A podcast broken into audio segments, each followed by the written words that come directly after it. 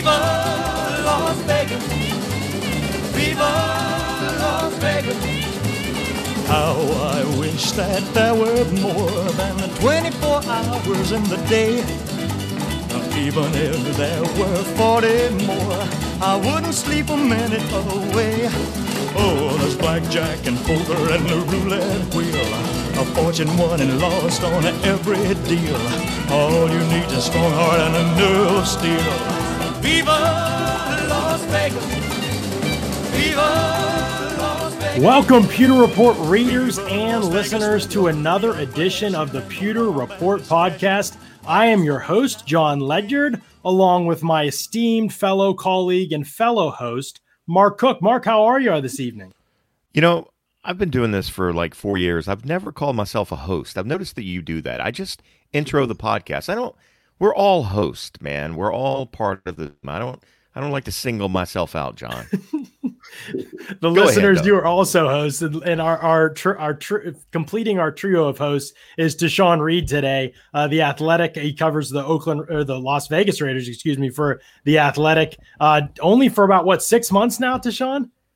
Yeah, man, this is um, yeah, this is my sixth month. I started in April. Yeah, when everything started going started going crazy here, so it's been, it's been a wild ride, and it got even wilder this week. I was going to say, you're like a grizzled veteran in the field already based on everything you've had to deal with so far, uh, this crazy offseason and then crazy season. And we'll get to some of those specifics in a little bit too. But first, I know Mark will get mad at me if I don't mention this. You covered Florida State for a while. You're only like, what, twenty-four years old? I mean, you're like super young, right? Yeah, twenty-four. twenty-four. So you're, you're so you're breaking into this thing in a high level early on, which is awesome. Uh, and I I'd love to get to some of your story too. But I know that you covered Florida State for a while, and Mark obviously a huge Seminoles fan. So I know he's probably got one or two things you might want to send your way, and maybe get some inside scoop at some point here. First of all, I just want to say, man, I really enjoyed your coverage. I thought it was really good, unbiased stuff. Um, I always said that. I could never, and I know you went to Missouri, but um, I could never cover Florida State as a job, because then you you lose your fandom, right? You lose, you know, your passion for it. It becomes a job. I mean, I grew up watching the Buccaneers since I was a kid, since nineteen seventy-seven in their second season. But once I started full time in two thousand eleven, it becomes a job. I mean, I don't have time to get, get mad, happy, anything. You just work, and you spend all week working, covering a team. So uh, I could never do what you did. So I really enjoyed your coverage, man. I thought it was really good. I know you took a lot of flack from some Seminole fans, but that's part of the deal. But I got to imagine a uh, little bit different from living in Tallahassee and, and living in Las Vegas. Just just a little bit of a change, right? Yeah, man, it's, it's, it's a slight change. You know, I, I think um, I, hadn't, I hadn't been to Las Vegas before I moved here, just like I hadn't been to, to Florida before I took the Florida State job. So both, I just kind of jumped into, you know, kind of unknown territory with both of those. Yeah. Um, it's obviously Vegas isn't quite where Vegas would normally be with the pandemic, right, and everything, but even still, like, they, like the, the first day I got here, I'm used to heat, obviously being in Florida, like, you know, mm-hmm. that's part of the bag.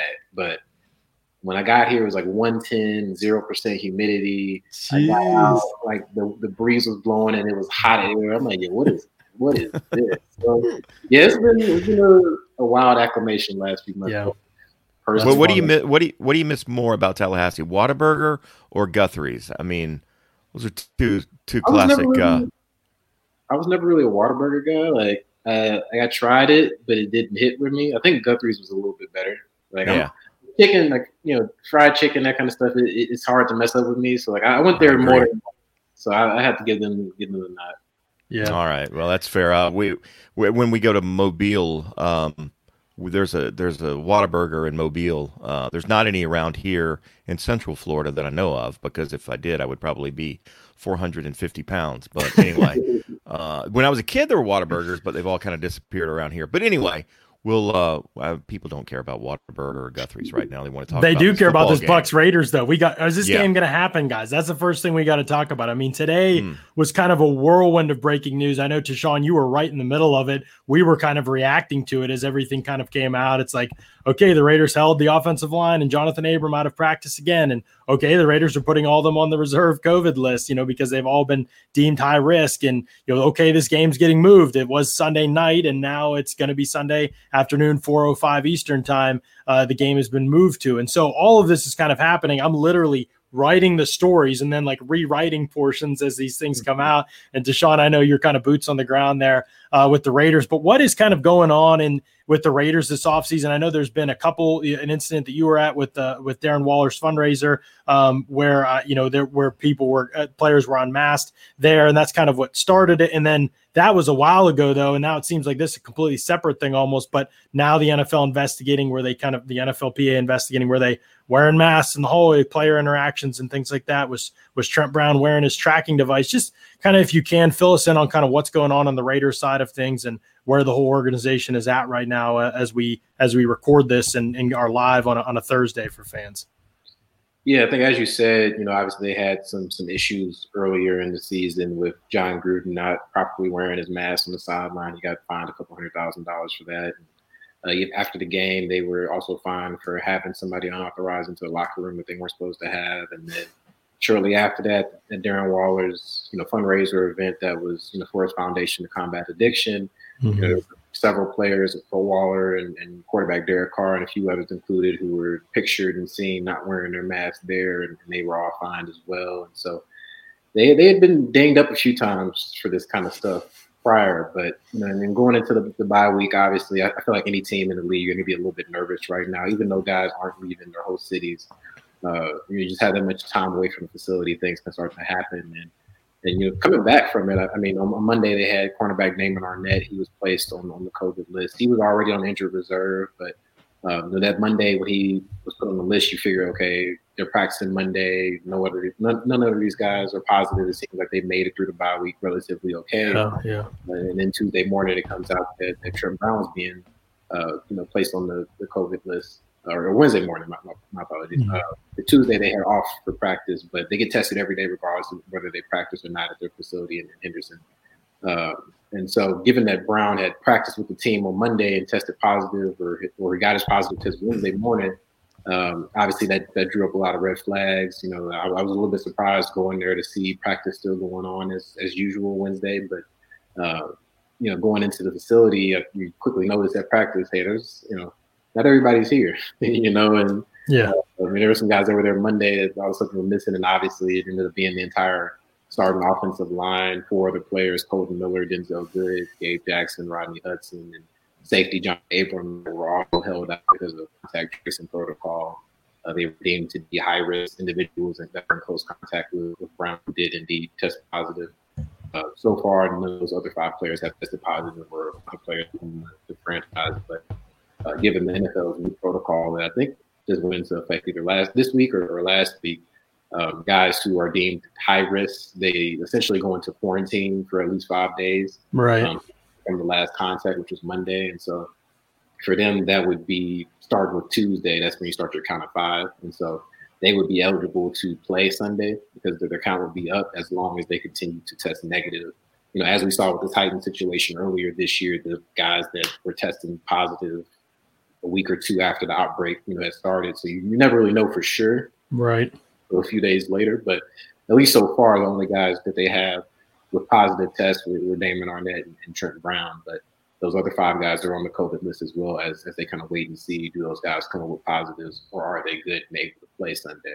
And even if they are able to play Sunday, they, they won't obviously have any more practice time. Right. Yeah.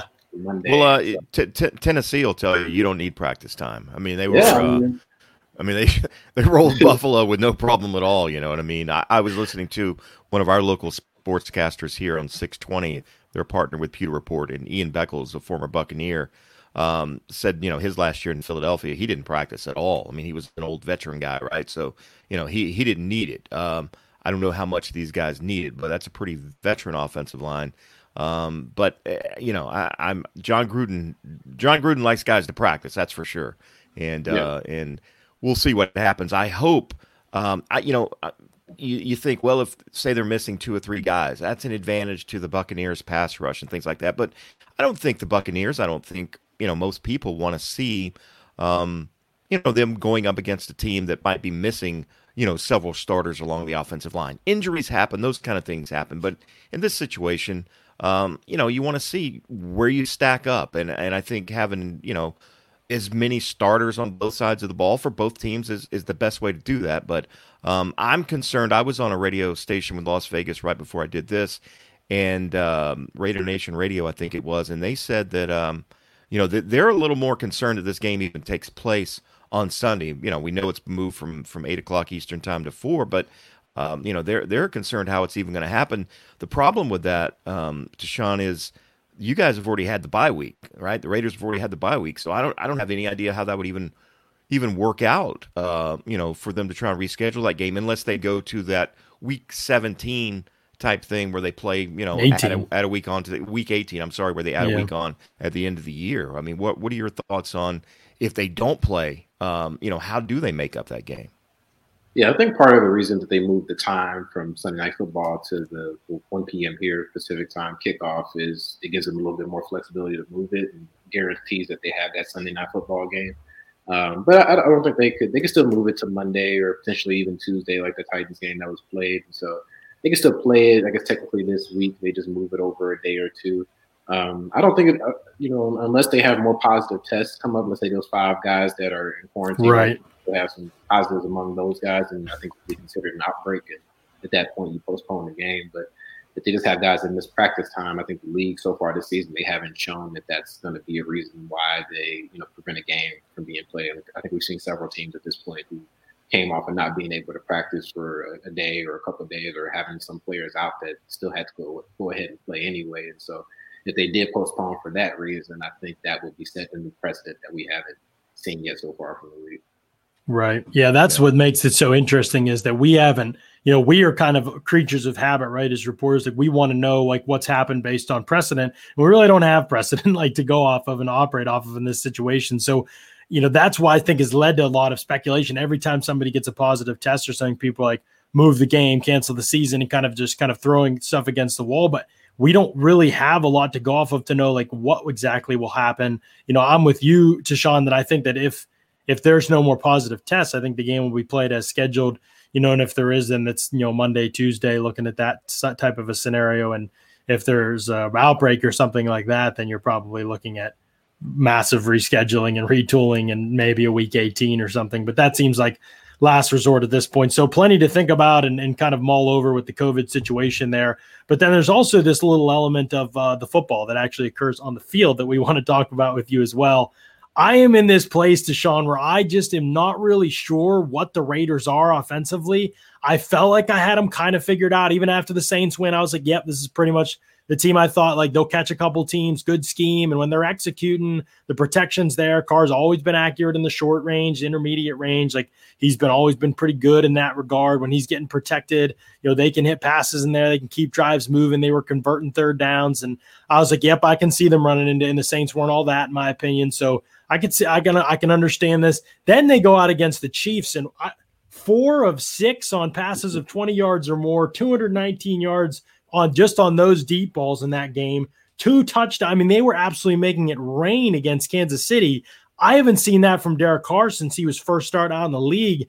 I'm just curious what your take is on the Raiders' offense. Are they? I actually, I mean, he, he, Carr is tied for twenty-sixth. I mentioned this yesterday on the show. He's tied for twenty-sixth in the league on deep ball attempts, attempts of twenty yards or more. So he, I know he's not doing it a ton, but is this offense moving toward that kind of a big play, explosive down the field? They certainly seem like they have the offensive weapons for it, but it's never really been Carr's proclivity as a quarterback. And then he comes out against Kansas City and he's absolutely dealing, throwing the ball down the field. Yeah, I think it's definitely something they want to do more of, but a big issue this season is guys just haven't been healthy. I mean, Henry Ruggs, the third, he got hurt in week one. Uh, week two, he played, but he was pretty limited. Um, and then after that, he missed two games against the Patriots and the Bills, and that Chiefs game was his first game back, and we saw what happened, how, how good a performance that he had. He really just blows the top off the defense. You have to respect his speed at all times when he's on the field, and that opens up more of those underneath passes that they're more so known for, and even the running game.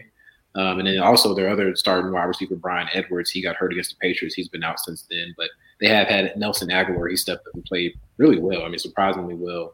Um, wow. You know, he was kind of overlooked as a free agent addition. But I think he's leading the team receiving-wise with three touchdowns so far. And even Zay Jones. And obviously, I, th- I think their best receiving target is, is actually, you know, tight end Darren Waller. And mm-hmm. one of the better tight ends in the league. And so as you said, they have the weapons when it, when it comes to the passing game to push it deep down the field. They just haven't had, you know, the guys that they would push the ball down the field to, when it, primarily when it comes to Henry Ruggs. And the big issue along the offensive line as well, even before this fiasco this week, they've been beat up with injuries. I mean, Trent Brown, he got hurt the first series. Right. And then he missed really two or three games. And then Richie Incognito, he's still on injury reserve with Achilles injury right now.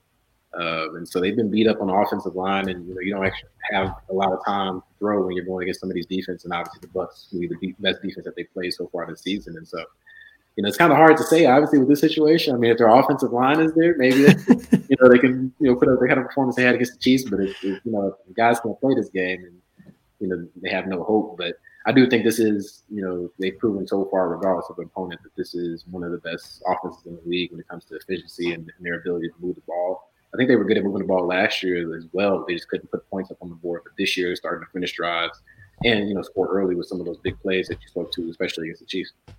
I think, um, I think, you know, if, if the Raiders did try and force the ball down the field with, with deeper shots, I think that kind of plays more into the Buccaneers' defensive hand a little bit, just because that allows time for the pass rush to get there. Um, you know, the Drew Breeses of the world, even Nick Foles a couple weeks ago, kind of frustrated the Buccaneers' pass rush with a little bit because he wasn't trying to push the ball down the field. He was getting the ball out pretty quick, and and um, you know, that's frustrating to a defense. But um, if they do do, if they do, you know, play the Jon Gruden style, right, and the West Coast style offense where they, you know, do a lot of short intermediate type things.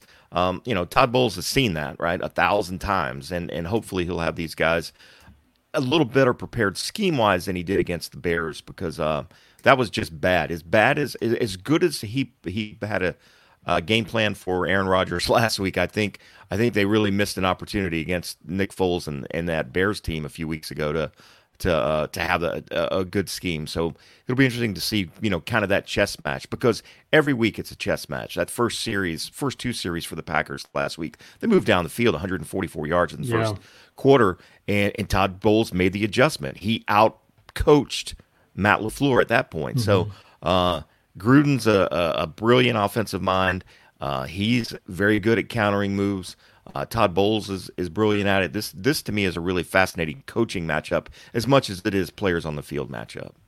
Yeah, I think another huge piece of this is, you know, can the Raiders get Josh Jacobs going again? He started out pretty fast the first two games of the season. The last three games he's been pretty limited.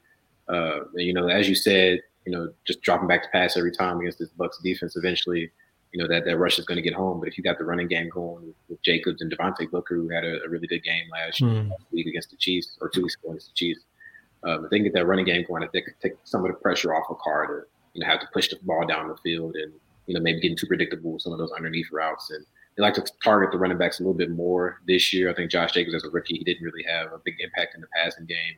And this season, he's been much improved in that, in that area. And so one thing about Jon Gruden, he's going to mix it up. You're going to get a lot of different personnel formations. You know, they, they love using two and three tight ends. They love mm-hmm. using their fullback, Alec Ingold. They throw, like, go routes to him at certain times. And so he's going to mix it up as much as he possibly can, especially if they're, they're a little bit compromised with, with the guys that they have out there. Right, yeah, he's it's interesting. He's one of the only guys that I've seen, other than Green Bay, really, and obviously San Francisco, that will – get their running backs vertical, you know, and they and the Bucs saw that last week in Green Bay, dodged a bullet once from Aaron Jones. Carlton Davis made a heck of a play, but, you know, Gruden will do the same thing. And so it is schematically something you kind of have to be aware of. Very difficult, in my opinion, to kind of bet on what the Raiders are going to do offensively. But one place you can bet is over with our friends at MyBookie. Between the N F L, college ball, and M L B playoffs, there's no shortage of games to watch. And with thousands of lines available on all your favorite sports and events, you can turn your game day into payday with MyBookie. If you're the type of guy who likes to back the big favorites, consider putting a couple in a parlay for a much bigger payout. Not only do parlays make meaningless games exciting, but more importantly, they give you a chance to turn ordinary bets into a real moneymaker. And don't forget the underdogs. They have a ton of value. The thing about the N F L is that underdogs are never really dogs on Sunday. Every team truly has a chance to win, and you do too. Game spreads, championship futures, and player prop bets. It's never too late to get in on the action and start turning your sports knowledge into actual cash in your wallet. Sign up at MyBookie, and when you do, use our promo code PEWTER, P E W T E R, PEWTER, Use that promo code to claim a deposit match dollar for dollar all the way up to a thousand bucks. It's a bonus designed to give you a little help and a head start on your winning season. That's promo code Pewter, P E W T E R, for you to claim your bonus when you make your deposit. Stacked U F C cards, presidential prop bets, and all the major sports and more. Sign up today to begin your winning season exclusively at MyBookie.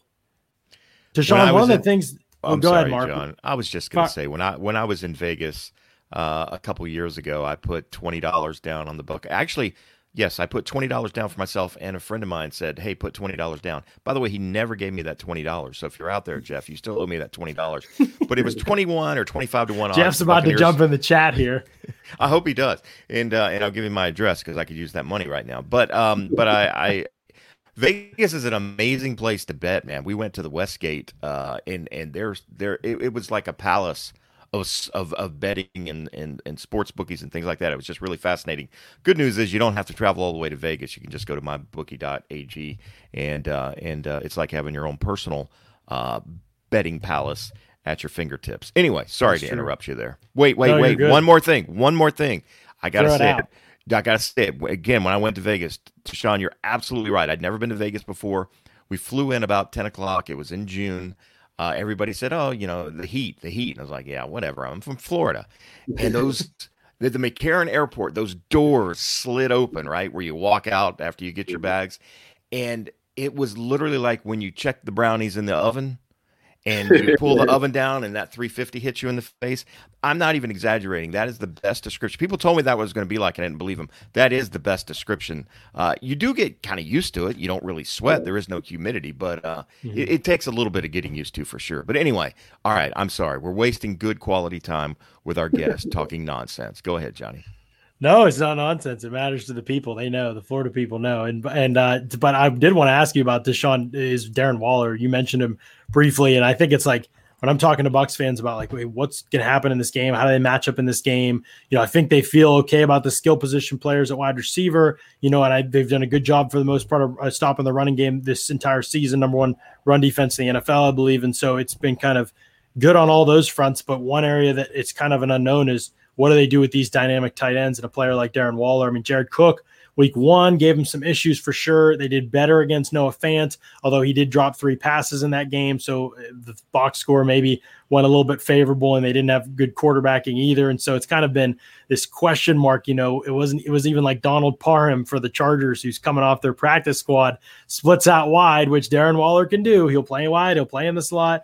And he's catching a touchdown pass on a corner for the Bucs. And so it has been like a tough slot for them to be able to match up against, is that tight end, especially the hybrid kind of uber athletic tight end like Darren Waller is. What kind of challenges does he present uh, from you watching him? And has any team been able to devise any type of a scheme to take him away this season?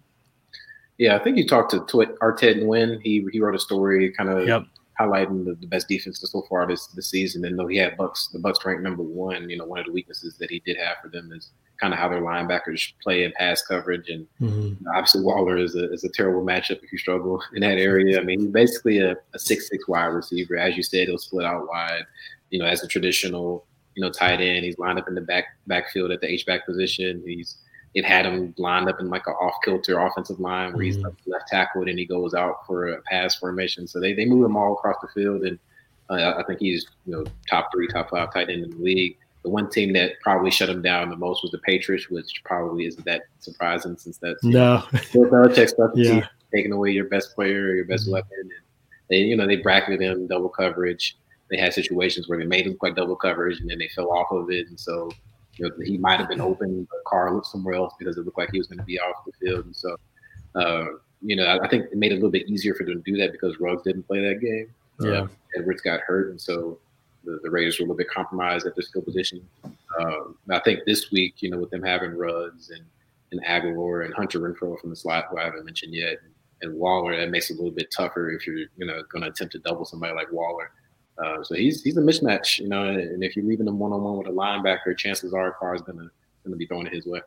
His story is just crazy. I mean, just a crazy, awesome story. I, I love it. I've seen interviews with him, you know, not only just the ability to, you know, him working and, and currently still, as he'll always say, in that process of overcoming drug and alcohol addiction and and what that what the just just doing that in and of itself and being able to get clean and get in that position being amazing enough. But now you are literally so good at a position you didn't even play in college in the N F L that Bill Belichick, the greatest defensive mind of all time, is scheming his whole defensive game plan to take you away. Like, just think about where Darren Waller's come in two years. It's inspiring, but also it's just like, From even from a, just a pure football perspective, if you don't know that much about his story, it's crazy. This guy wasn't even a tight end, and now he's out here like literally making the greatest defensive minds in football rearrange how they go about running a defense. Crazy to me. Yeah, it's insane. I mean, that's that's what made me feel bad about, you know, what happened with, with his fundraiser and kind of, you know, the attention that got taken off of that. Like, it's like I said, I'm there, like, this guy's story is amazing, and right as he overcome, you know, his his struggles personally, but now he's making an effort to give back to others, and particularly the youth here in Vegas, and, and trying to help them turn turn their lives around. They're, they're battling some of the same issues that he had. So obviously, yeah. That was the focus of the event. They got lost a little bit, but, but yeah, his, his story is amazing, man. He's probably in, in that aspect the most interesting guy on the team. And uh, even though he's you know, he's older, he's twenty-seven, twenty-eight, and so uh, this this probably is his peak, his prime years. You know, he's like I said, he's still figuring out this position. You know, it's something mm-hmm. that. is new to him and, and being in this larger of a role. And so, um, you know, he, he's going to, as he faces more defenses that, that key in on him, like the Patriots did, he'll, he'll learn to work around it and adjust to it. But this is something that, you know, he's really only been a, a starting tight end for two years. You know, he, he's still kind of learning as he going, as he goes to a, to a degree, but he's incredibly talented, and he's going to be somebody that pretty much I would, I would consider every week their number one receiving option, no matter which defense they're going up against. Yeah, I think that, man, when you look at this Raiders offense just as a whole, it's like hard to for us to even unpack that much, because you are thinking about, you know, in the back of your head kind of like, what if they have to go without this offensive line, and what, you know, how much does that change everything else that's going on? So feel like we've touched on that as much as we kind of can, and then we'll just kind of, you know, Bucs fans that are that are listening and watching, Raiders fans that are listening and watching, you know, we'll kind of keep you updated as much as we can, obviously, about what's going on uh, with this offensive line, this COVID situation, obviously. But let's flip over to the defensive side of the ball if we can, Deshaun. You know, we've said some positive – the Raiders have excitement, positivity in the offensive side of the ball. There's optimism there, not only about the players individually, but also the scheme and the ability to hit peaks like they did against Kansas City. What if those can be sustained? There's a lot of excitement around the Raiders on the offensive side of the ball.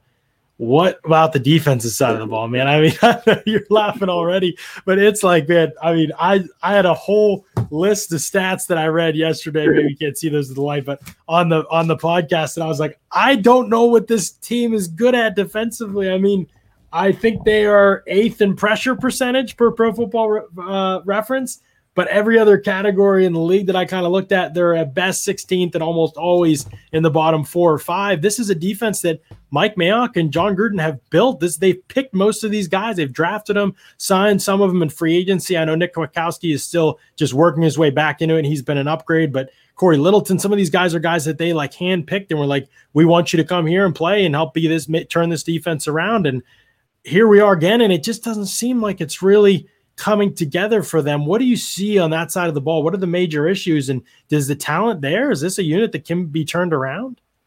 Yeah, I think through the first four games, four and a half games of the season, it had been a complete disaster for the defense. I mean, I know they got a lot of praise for the Chiefs game, but they did give up twenty-four points in the first half, and you know, obviously they held them only eight points in the second half, and it was big in that victory, but they didn't exactly get off to the, the greatest start in that game either. Uh, I think it's, it's been issues at every level. Um, up, up front, I mean, it's been really disappointing. They, they before last week, they had a really good game against the Chiefs, but they, they'd had one of the worst pass rushes in the league up until that point. Um, they, one of their big signings, you know, this offseason was, was defensive tackle Malik Collins. They signed him away from the Cowboys, and they touted him as the key of the defense, and he had been pretty much missing in action through the first four games. He was he was out last game with an injury, and uh, Maurice Hurst, uh, the backup defensive tackle, had actually been out playing him, and uh, You know, Cleveland Farrell, he's somebody that's gotten a lot of, a lot of you know, criticism since, you know, drafted him number four overall. He had pretty slow starts to the season. He finally had a good game against the Chiefs, but Max Crosby had really been their only defensive lineman who was consistently getting pressure and, and getting to the quarterback and being able to bring him down. And, uh, you know, when you have that lack of a pass rush, that puts a lot of pressure on your secondary. Um, they have an extremely young secondary. Trayvon Mullen, he's he's been really good this season, but he is a second-year player. Jonathan Abram was a second-year player, but he only played one game as a rookie, so he's basically still a rookie. Mm-hmm. Uh, the other cornerback, Damon Arnette, was a rookie, and then he got hurt, and so now they're having a backup cornerback out there. Uh, LaMarcus Joyner, he's somebody, like you said, was one of those guys that they paid a lot of money. He hasn't played that well in nickelback. You know, he had been a safety earlier in his career, and he's been kind of struggling. Right. From Florida yeah, State. Saying, saying bad things about him, but uh, he's got no, I, I get it, man. Yeah, uh, he has not had a good year this year. Yeah, yeah even, even linebacker, I mean, you know, this was supposed to be finally the year that the Raiders, after like years and years of never having good linebacker yeah. play, it happened. Cory Littleton, he's the highest paid player on the defense, and he's been pretty underwhelming. He's missed a lot of tackles this year. He hasn't been that great in coverage. Tra- Travis Kelce gave him fits le- two weeks ago. I mean, you know, Travis Kelce does that to a, to a lot of linebackers, including some of the best in the league. But even against lesser tight ends and receivers, Littleton had yeah. great. Kwiatkowski, he's been pretty good, but he had a pectoral injury in the first game of the season. So it's just whether it's been injury or guys underperforming that they paid a lot of money or made a big investment in. At all three levels, they just had issues across the defense. And I don't know if it's a, I think it's a mix of both. You know, a lot of the heat goes to defense coordinator Paul Gunther and his system and his scheme, and he's just not a good def- defensive coach. But I think they still have a, a talent deficit on the defensive side of the ball. I don't think going into the season, I think the expectation was for the defense to be, you know, maybe an average unit or okay. Mm-hmm. But it was never going to be a good unit. You know, there's just hope that with the additions that they made, both through the draft and free agency, that, that they could at least be serviceable after being bad for so long. But so far this season, they've just been bad again. And, you know, obviously going up against Tom Brady and the Bucs and all the weapons that they have is going to be another challenging week. And I think the big key to it is going to be whether or not they can sustain that pressure that they found against the Chiefs. Um, they're getting some guys back this week. Carl Nassib, who got hurt during the Chiefs game, he's, he should be coming back. Willie Collins will be coming back. And Mo Hurst, he's back off the COVID list. And so they're getting some help back. And um, they had a lot of plays against Patrick Mahomes where they got pressure and got in the backfield. But right. Patrick does Mahomes things and scrambled around and finds a way to get the ball down. Brady's not going to do that. Brady, what? Brady's, He's not? No? Brady, Brady's not doing three sixties in the pocket and running mm. the opposite side of the field. So some of those pressures could turn into sacks. It's just a matter of, are they winning those one-on-one battles at the line of scrimmage at the same level that they did um, against the Chiefs? I, th- I think that's really their only hope of slowing down this Bucs offense on Sunday. Or and, and the Buccaneer offensive line has been really up and down. I mean, they'll have a great game and then they'll have a you know a really poor game and maybe an average game, but last week was uh, was a good game. Um, if they can play like that and keep Tom Brady upright, you know, with, like you said, the weapons they have going up against the defense that's, that's really mediocre stat-wise, um, you know, it's certainly a huge advantage for the Buccaneers. But um, um, you know, it's it's I'm I'm an old guy, as you can see, Tashawn. I'm I'm like one hundred fifty years old, and uh, but I mean, I'm I'm one of those guys, man. If you can block, the team that blocks the best and tackles the best has a really good chance of winning football games. And so, you know, I still believe football is, is won and lost a lot of the time in the trenches. And, um, you know, if the Buccaneers are going to lose this game, it's going to be because, um, you know, they're going to have an offensive output kind of like that Bears game where the offensive line played poorly and uh, and they just didn't score enough points because they should be able to move the football. Again, if you're just looking at it on paper, there shouldn't be any reason why uh, the Buccaneers can't move the football against the Raiders defense. But um, but there's one way they can stop them, and that's that's getting pressure on, on Tom Brady. So hopefully for Buccaneer fans, the uh, the offensive line is the uh, Packers game type offensive line as opposed to the Bears a couple weeks ago when when uh, Tom was running for his life and got uh, almost died in that game. Yeah, that's really been the key for for the for anybody who's had success against the Bucs offense. You know, the Bucs have either shot themselves in the foot, and the only t- other than that, you know, with penalties and drops, and other than that, when they've struggled offensively, it's really been when teams have been able to get pressure. Sometimes that's blitzing. Um, you know, sometimes the offensive line, like you mentioned, I, I'm probably more optimistic on their performance this year than you maybe, but I agree in the Bears game, the second half at times when the offense stalled, it was almost always because protection. Now the Bears are an elite pass rush group. The Raiders haven't been an elite pass rush group, but still, Deshaun, like, what do you see from this group? You mentioned the last time they were out on the field was their best time producing pressure, and they have produced pressure this season. You know, from my observation, I say, It, even though they may not have like an elite pass rusher, they may not be like super skilled individually. The one thing I see is just guys that bust their tail. And so if the quarterback holds the ball at all, they can get, I would say they get pressure. They might not get pass rush wins per se in like under two point five seconds, but they seem like a group that can get pressure. If you hold the ball or mess around in the backfield, like they're just going to keep working. It seems like they've at least drafted guys that you would, you know, quote unquote dogs on that side of the ball, it seems. Yeah, I mean, anytime you have a Rod Marinelli coach front, you're effort is not going to be an issue. Like the guys are trying. Right. They just, and part of it is that they only really rush four. Like they don't really blitz yeah. that often. So you're putting a lot of pressures on guys, not only to win one-on-one matchups, but to win two-on-one matchups. And, Good point. Uh, you know, the, the talent is there, and it's just a matter of, I, I think one issue that they had, that they had particularly against the Bills when they had that loss, where they were really trying to contain Josh Allen and keep him in the pocket, mm-hmm. uh, avoid him from hurting him with his legs. And, you know, in doing so, they weren't really getting after him. You know, they were kind of keeping him boxed in, but he had all day to throw because he had a clean pocket.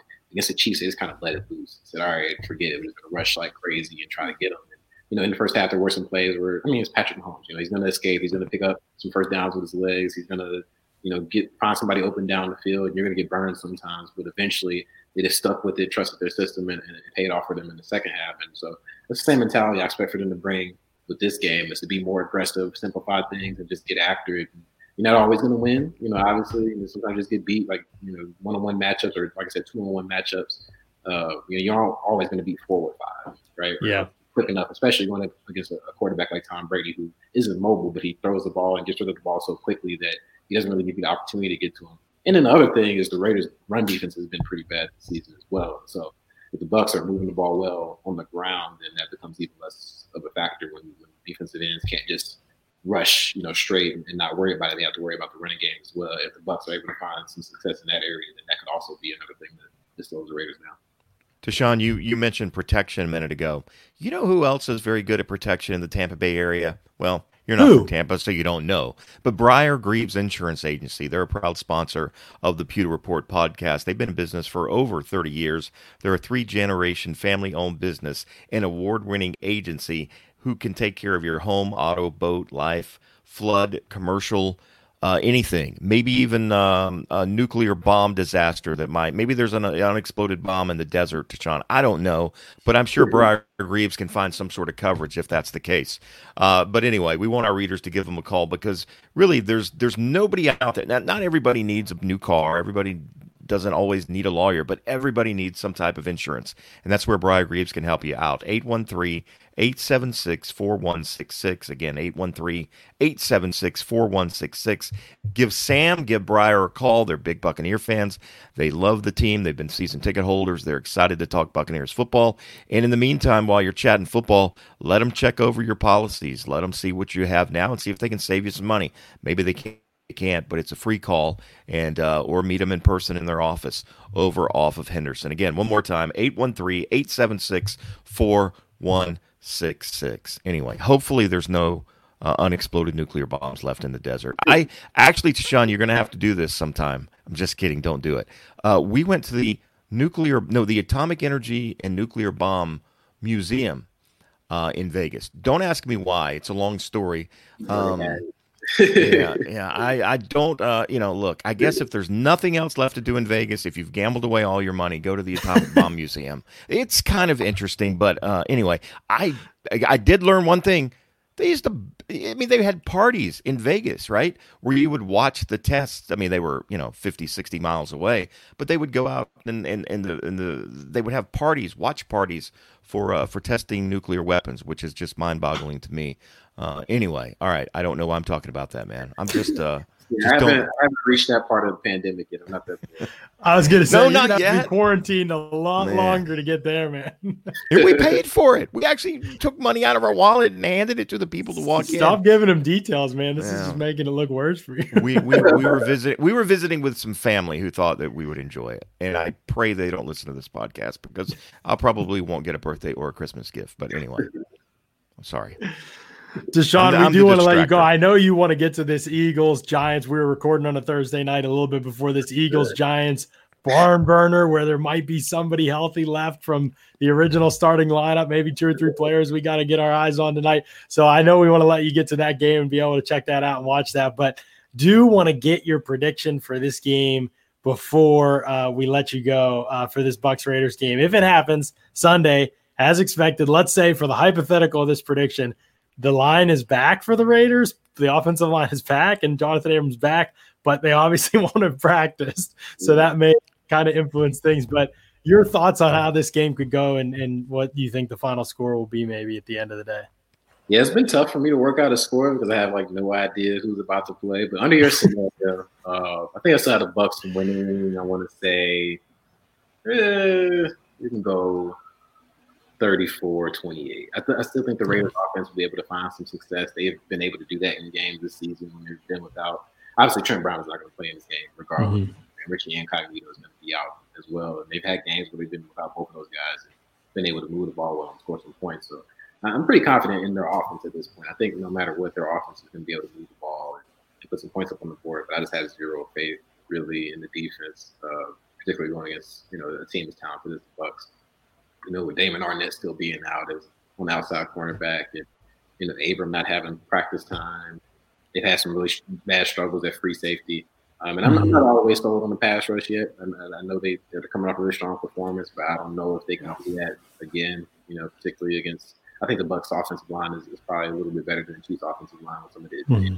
they've had. So I, I just think the defense isn't able to slow down the Bucs enough, but I do think the Raiders – fight and they're, and they're valiant in this game, which I think, you know, coming off the circumstances that they've had this week, uh, you know, I, I don't think that's the worst thing in the world. So, right. And, you know, coming out at three and three after this one, but, uh, you know, they, I still think they're a team that will end up contend, contending for one of those wild card spots later on this year. He is Deshaun Reed, ladies and gentlemen, covers The Athletic for six months now for the Raiders. Uh, does a great job covering that team. Make sure you give him a follow on Twitter if you get the chance, at T A S H A N. Last name is Reed, R E E D. Make sure you give him a follow. Always lots of great stuff and thoughts on there. He throws out music takes. I've seen your show takes. I've seen you talk about The Boys a little bit, and I've been very intrigued. I got to grab you and chat with you about that show because I have thoughts, man, uh, on that show as well. What a wild ride that is. So uh, we'll have, we'll definitely keep catching up and stay in touch, but enjoy the game on Sunday if it happens on Sunday, man, uh, and keep killing it out there with some great work. We really appreciate you giving us some time. All right, thanks, man. Appreciate y'all having me on. And absolutely, I really appreciate it, and I and I really appreciate your F S U coverage, man. I know it was, you know, it was tough duty being stuck in Tallahassee for a couple of years, but man, you did man, a, did a good job. It, it definitely, you, you, it probably built built some thick skin too, dealing with uh, F S U oh, yeah. Twitter. We can be a little yeah. rough sometimes, but we appreciate you, man. Thank you.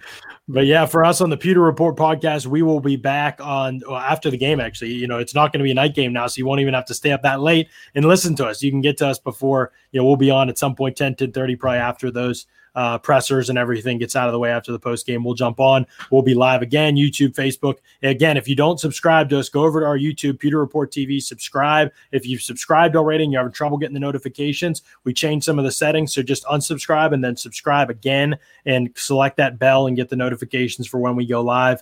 We'll be going live four times a week, and it's going to be a lot of fun. We're talking Raiders. Uh, we're talking Bucs all this week, so go back and listen uh, to the podcast. We've had some great – yesterday, Scott and I broke down the matchups in depth and had a lot of fun with it. Uh, and so, uh, yeah, I think it's been a great time, and we appreciate y'all subscribing. We've added hundreds of y'all in the recent days, and uh, we appreciate all y'all supporting us moving forward as well. Uh, so thank y'all so much for listening to another edition of the Pewter Report podcast. Out.